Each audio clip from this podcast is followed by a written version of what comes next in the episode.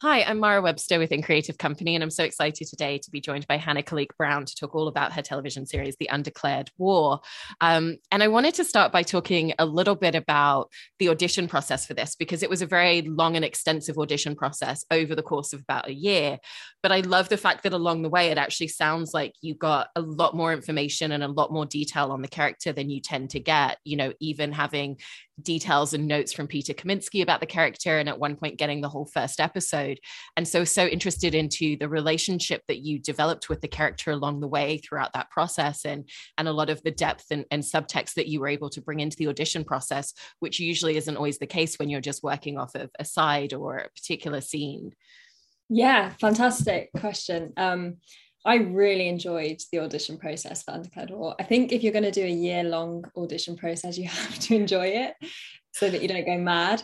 Um, but it was brilliant. I I first sent a self tape in around February 2020, just before lockdown happened, and um, that was I assumed it would just sort of be a normal process, but then of course with lockdown, it, things get kept getting pushed, things kept getting moved. So um, I don't know if it was in, intended to be a year long process, but that's what it ended up being. Um, and yeah, I sent my first tape. I did what I do with all my tapes on it. I worked really hard on the material, but no kind of expectation of a result coming from it, just really enjoying it. Um, obviously, seeing what it was was quite exciting. I was like, oh, series lead. Peter Kosminsky. but I, I don't get attached to things early on or at, at, all really because it's safer that way. So yeah, I just sent my tape, did, did hard work on it. But I think quite early on I knew that that Saara was special and the writing was amazing. And um, even the first character breakdown I got was quite quite lengthy. I mean, I'm used to getting a few lines, you know, of what the character's like in an an original self-tape, but he Peter wrote kind of a big chunk, um, send that off, and then I got a request for another tape for the same scenes but with some notes, which was pretty cool because getting notes via email and it was a page of notes um, with more character information and specific stuff about my performance that he thought maybe I could try differently. That was really cool because it's basically like a recall tape. Um, so I, I, sent that off. Um, really enjoyed working on it with his notes. I mean, Peter's really a, an actor's director, he's very character based. So all of his notes go really deep into um, backstory and objectives and character and it was really cool and he also gave me notes on on affectation as well because i'm quite different from Saara i'm quite energetic in the way that I, I, move a lot when I talk. Saara's really not like that. And I think Peter knew that quite early on. She's quite still and she doesn't move very much. And she's got a different kind of posture to me. And he gave me notes on those. And then I had a Zoom recall, which was great. That was with um, Andy and Victor, Andy Bruley and Victor Jenkins, who cast the show, and they're amazing, amazing casting directors. Um, by the time I got to the Zoom recall, I'd been given, I think, maybe six or seven scenes and one or two episodes. And that was a few months after my first tape. And um, more notes from Peter, which was amazing. And kind of a, a like five page document about Saara's life and about her childhood, about her school years, about her relationships, about her family, about her character, about why she is who she is, and about who she is. And that was just so cool because you're lucky if you get that when you get the job. And i got it for the zoom recall. And it, that was just like gold dust. And i was just so excited. I was working through it all and i was um, doing loads of script work as if i had got the job already because that was what it felt like it felt like we were workshopping something um, and it really didn't matter what the result was because it was so fun and so fulfilling and then i had the the recall and i think on the Zoom recall, it was Andy who read in all the other characters, and he was brilliant. he was so good. I think he was an actor um, when he before he went into casting, and you can tell because he gave me so much to work with, and it was fantastic. Um, and it went on for quite a while. We we kind of overran the audition a little bit, and then it was a long break while they were just being pushed and delayed with COVID. And throughout this whole period i just couldn't put the damn script down and i couldn't stop working on it.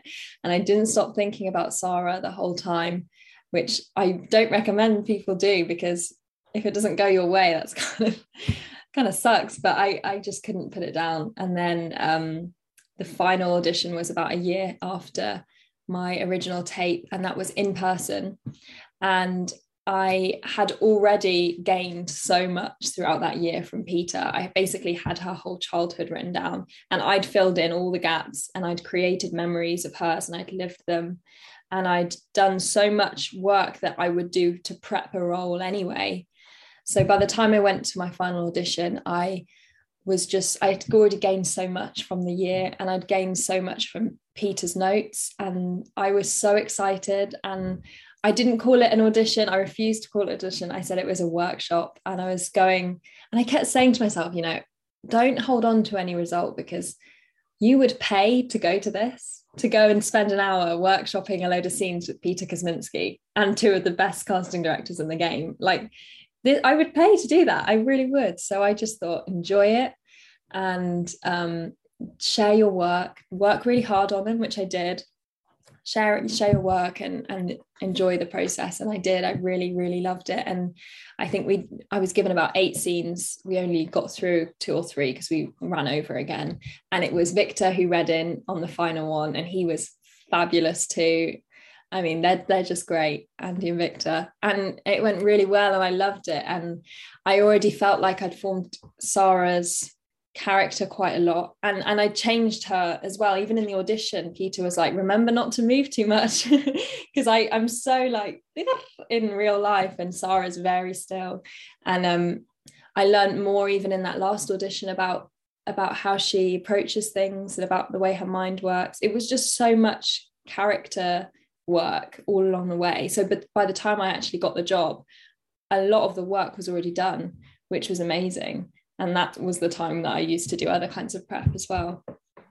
And I love what you're you're saying and you're describing about that stillness in Saara as a character because it's it's so evident and and there's a lot of aspects of her which are very internalized. She's you know there's so many things even after the passing of her father where she's at home with her partner and she's not talking about it. She very much kind of holds everything inside and kind of pushes oh, a lot yeah. down and, and a lot of that also coming from pressure that she's putting on herself. So there's lots of different elements of that. So, what were some of the key kind of components and, and subtext that you really wanted to bring to her as a character in terms of the fact that she is very internalized a lot of the time, but for very different reasons at different points?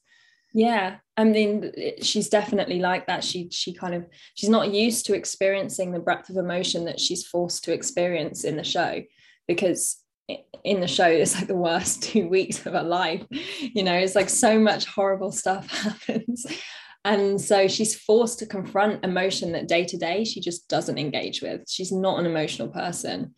And it's it's too much for her i think. And and she she does internalize it. She kind of locks it down and she throws herself into her work.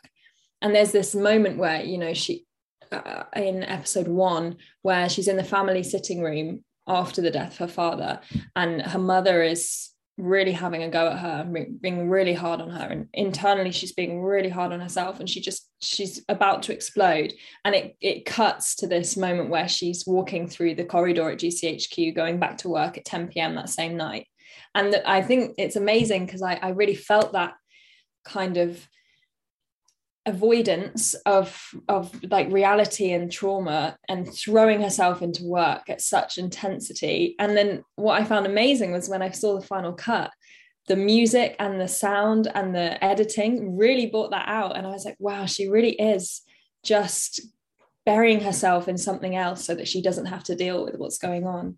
And and you're right when she comes home it's just something she cannot do. She cannot face that and she doesn't cook at all as a person. She never does the cooking. And there she is doing the pots and pans at the back of the kitchen anything to not have to deal with what's happened.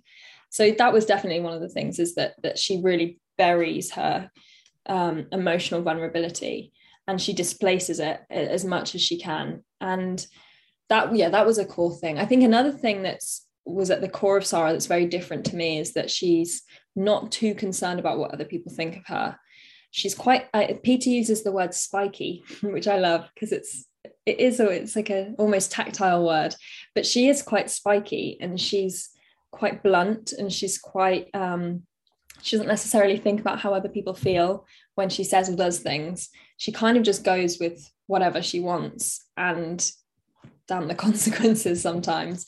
Whereas i'm i'm not like that. I'm really conscious of what other people think of me a lot of the time which is probably something i need to work on but you know I'm, I'm someone who wants to make sure everyone feels good and everyone's happy Saara's not like that. She it doesn't really come into her field of vision.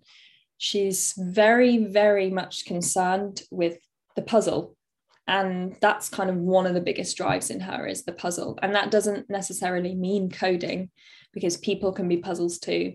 But it, it's always the puzzle that has her brain and her heart. It, it, it's all the time what she's thinking about. A lot of the time, it's what she's doing at work. It's like, what is the next step in this puzzle, this piece of work, this this malware, this absolute riddle of things going on in front of her that she needs to work out things that people have said to her bits of information she's got bits things she needs to decode what's the next step and as soon as she's got the next step it's always what's the next step after that and that was kind of almost a mantra that i had for Saara, which is what's the next step? What's the next step? What's the next step? Because that really does drive her.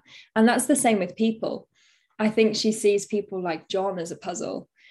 She doesn't understand him. It's she's he's like a weird piece of code. And she's like what's going on? And and she gets a bit closer and she finds a way into him that other people don't. And she finds a little way into his heart and his mind. And she's trying to understand him. The same with gabriel she's like she needs to kind of use gabriel to get what she needs and she works out how to get to him. Sometimes it's through making him feel like maybe she thinks he can't do something and that makes him say no i can do it. I will do it.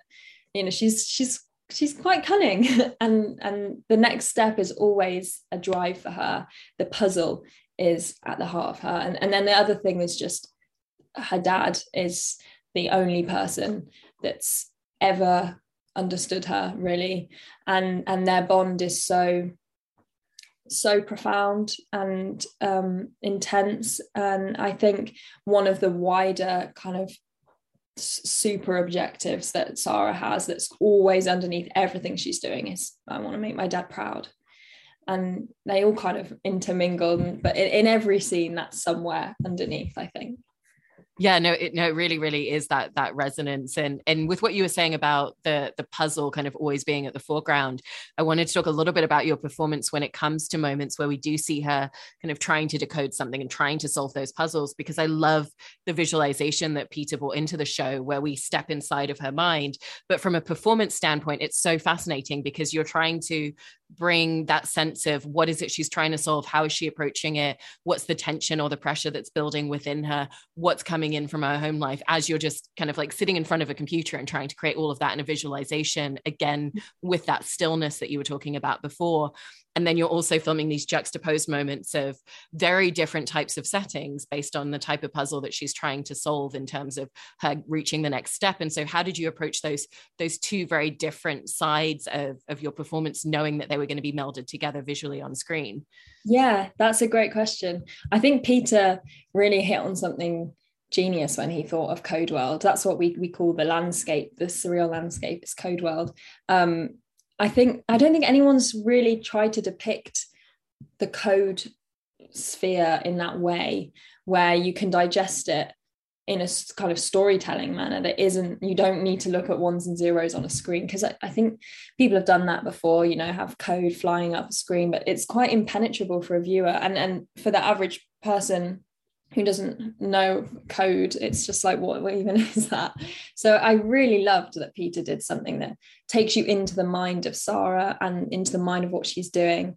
Um, and it was really fun to shoot those because i mean so many of the scenes in the real world are so tense and dark and a lot of them are quite emotionally demanding and a lot of character trauma. And then we would get days where we were like jumping in the sea and like climbing up walls and standing on top of crazy landscapes and walking through fields. And and that was such a nice kind of way to punctuate all the other really intense stuff we were doing.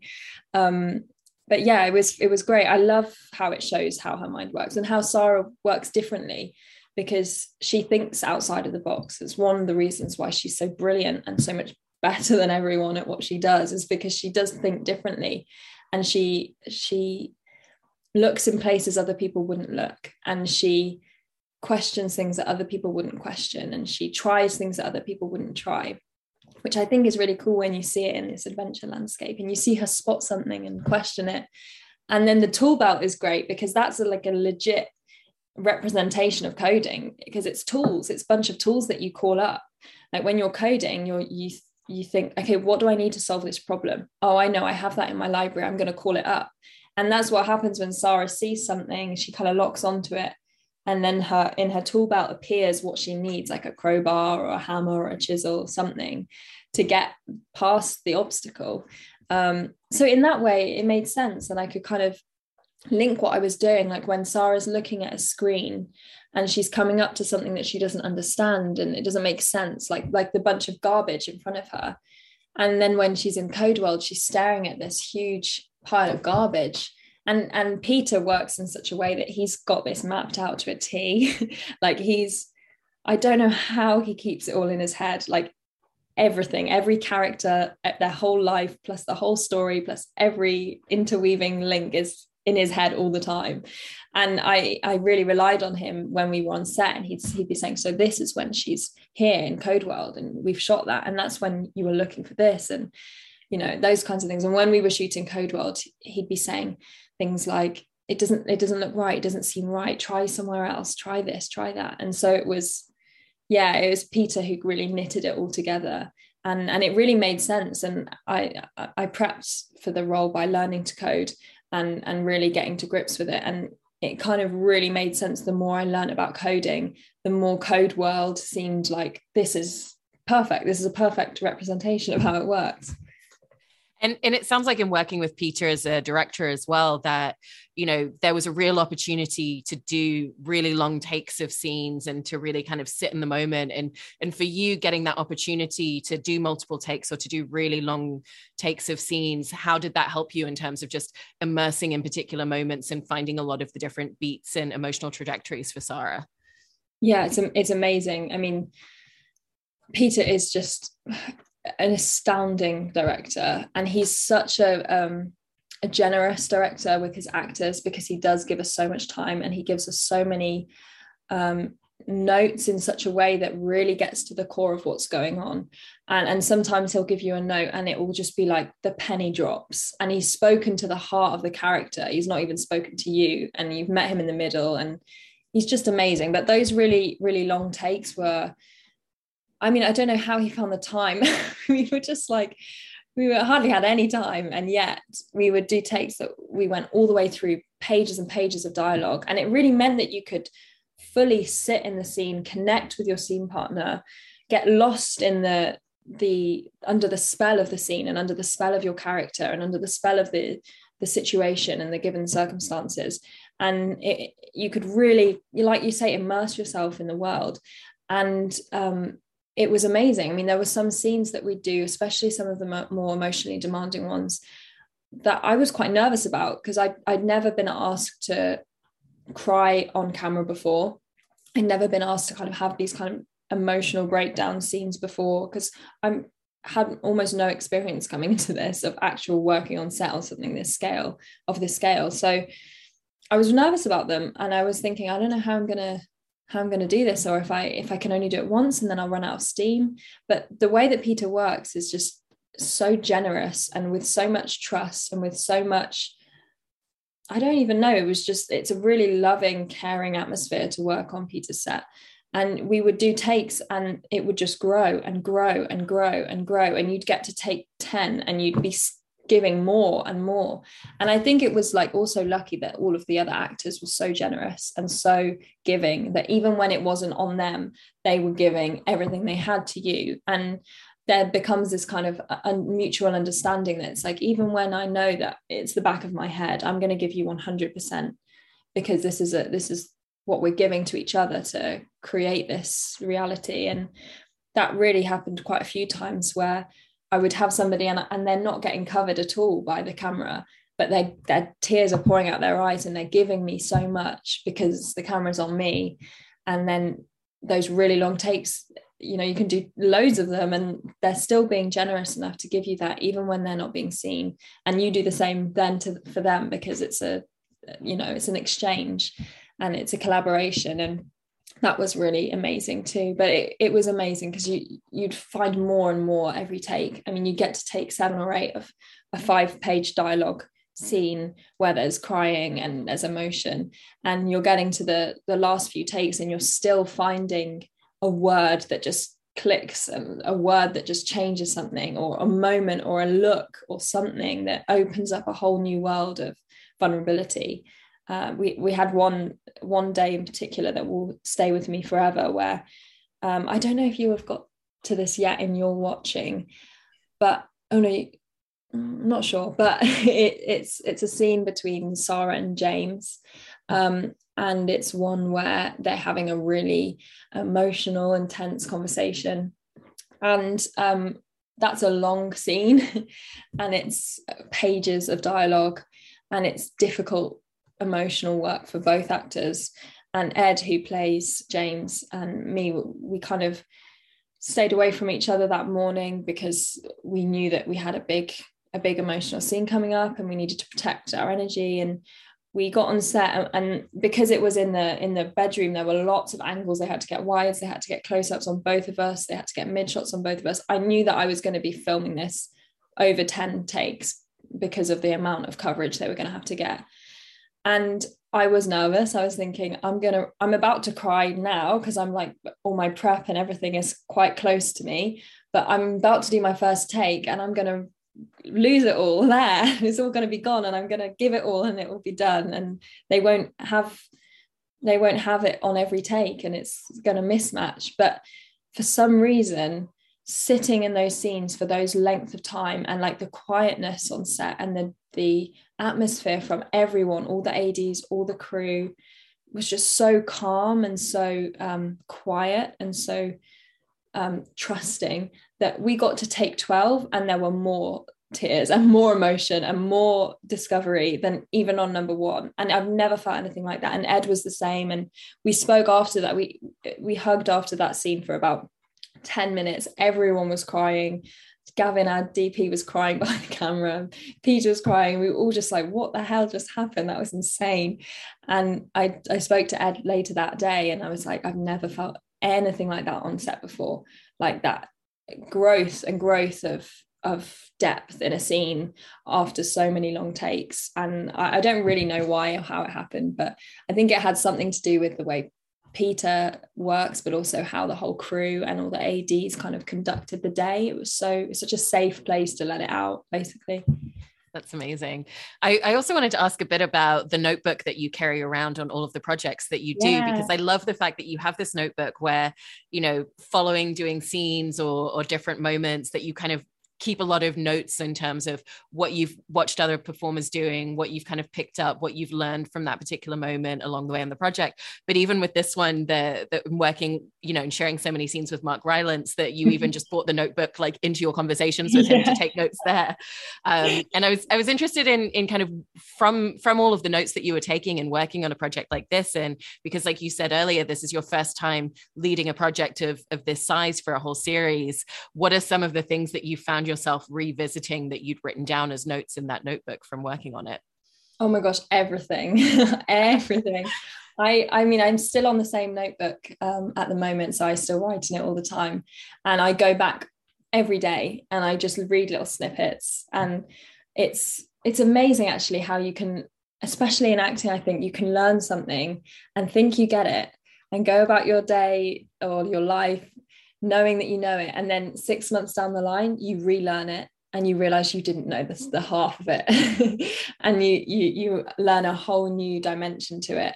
And it's it's amazing. I think i would recommend anyone who does this kind of work to write everything down that they learn everything because you, you really process it when you write down but you also go when you go back to it you you have to relearn stuff all the time. Sometimes i'll be in like an acting class or like a working on a scene and i'll kind of remember a, a lesson that i've learned before and i think i haven't thought about that for six months. And yet it's like at the core of what i need to be doing and i think acting is like spinning plates a lot of the time. You got to spin your plate of of like knowing your objective and your scene. You've got to spin your plate of knowing your obstacle and you've got to spin the plate of your given circumstances and then spin the plate of what the hell's going on with your scene partner and like what they're giving you and reading them constantly and taking the temperature of them constantly. And then spinning plates of your childhood characters childhood memories and core beliefs and you know their character dynamic and their character problem and their current problem and you're always spinning these plates and you're always going to drop one of them or two of them or three of them. And you may drop one of them for weeks and completely forget that that is something that you really need to have with you. And when you write stuff down and when you write all these notes and lessons down in, in a book and carry it with you everywhere you go you're constantly reminding yourself to pick up those plates. And think no but what's their secret? And but what's their given circumstances. And da, da, da. and I, I honestly think that we'll be dropping plates until we as actors until we die. Like i don't think you'll ever get to a point where you can fully carry all of the plates. That's the goal. But until then i'm going to keep going back. But yeah loads of stuff. I mean stuff about presence i really gained from mark because mark rylance is just an absolute master of presence and being present. And and that is something that you can work on your whole life and never really understand. And he's just got it. And i actually asked him quite a few questions about it. And um, just yeah shamelessly just wrote down what he said in front of him. Um, and i learned lots from peter. I also learned a lot from simon pegg. Um, and I learned a lot from Gavi, who plays Saj, my uh, brother, Gavi Singh Chera, who's just an astonishing actor who I think is really has a similar quality to Mark actually and he's just amazing. And I I asked him a lot of questions and wrote down a lot and we discussed a lot of stuff. And and German who plays Vadim we we talk about craft quite a lot. And um, we're always talking about about yeah concentration and focus and um, being open and being really open to letting things like transcend through you and and big ideas to pass through you. And actually me and German since since doing the show do this kind of weekly zoom call where we do our own actors on actors you know like the the actors and actors videos. We do our own one and we just talk about acting. It's so embarrassingly nerdy but we we love it. Um, so all of this stuff is written down and i constantly go back to it stuff about presence stuff about um, yeah prepping in the morning about having conversation with your character. That's one thing i developed when i was shooting that i always go back to which was every morning speaking to Saara and and uh, almost like a prayer saying i love you i trust you. And she would say i love you i trust you. And having a moment with her to thank her for telling her stories through us and um, because I built her as a very separate person to me. And that was something I talked to Mark about, and, and he has his own way of starting the day. And all of this stuff I'm constantly going back to every day. I love all of these details of everything that this experience of working on the series was for you. It's such a great character and such a great performance. And thank you so thank much, you. Hannah. I really appreciate it. Thank you.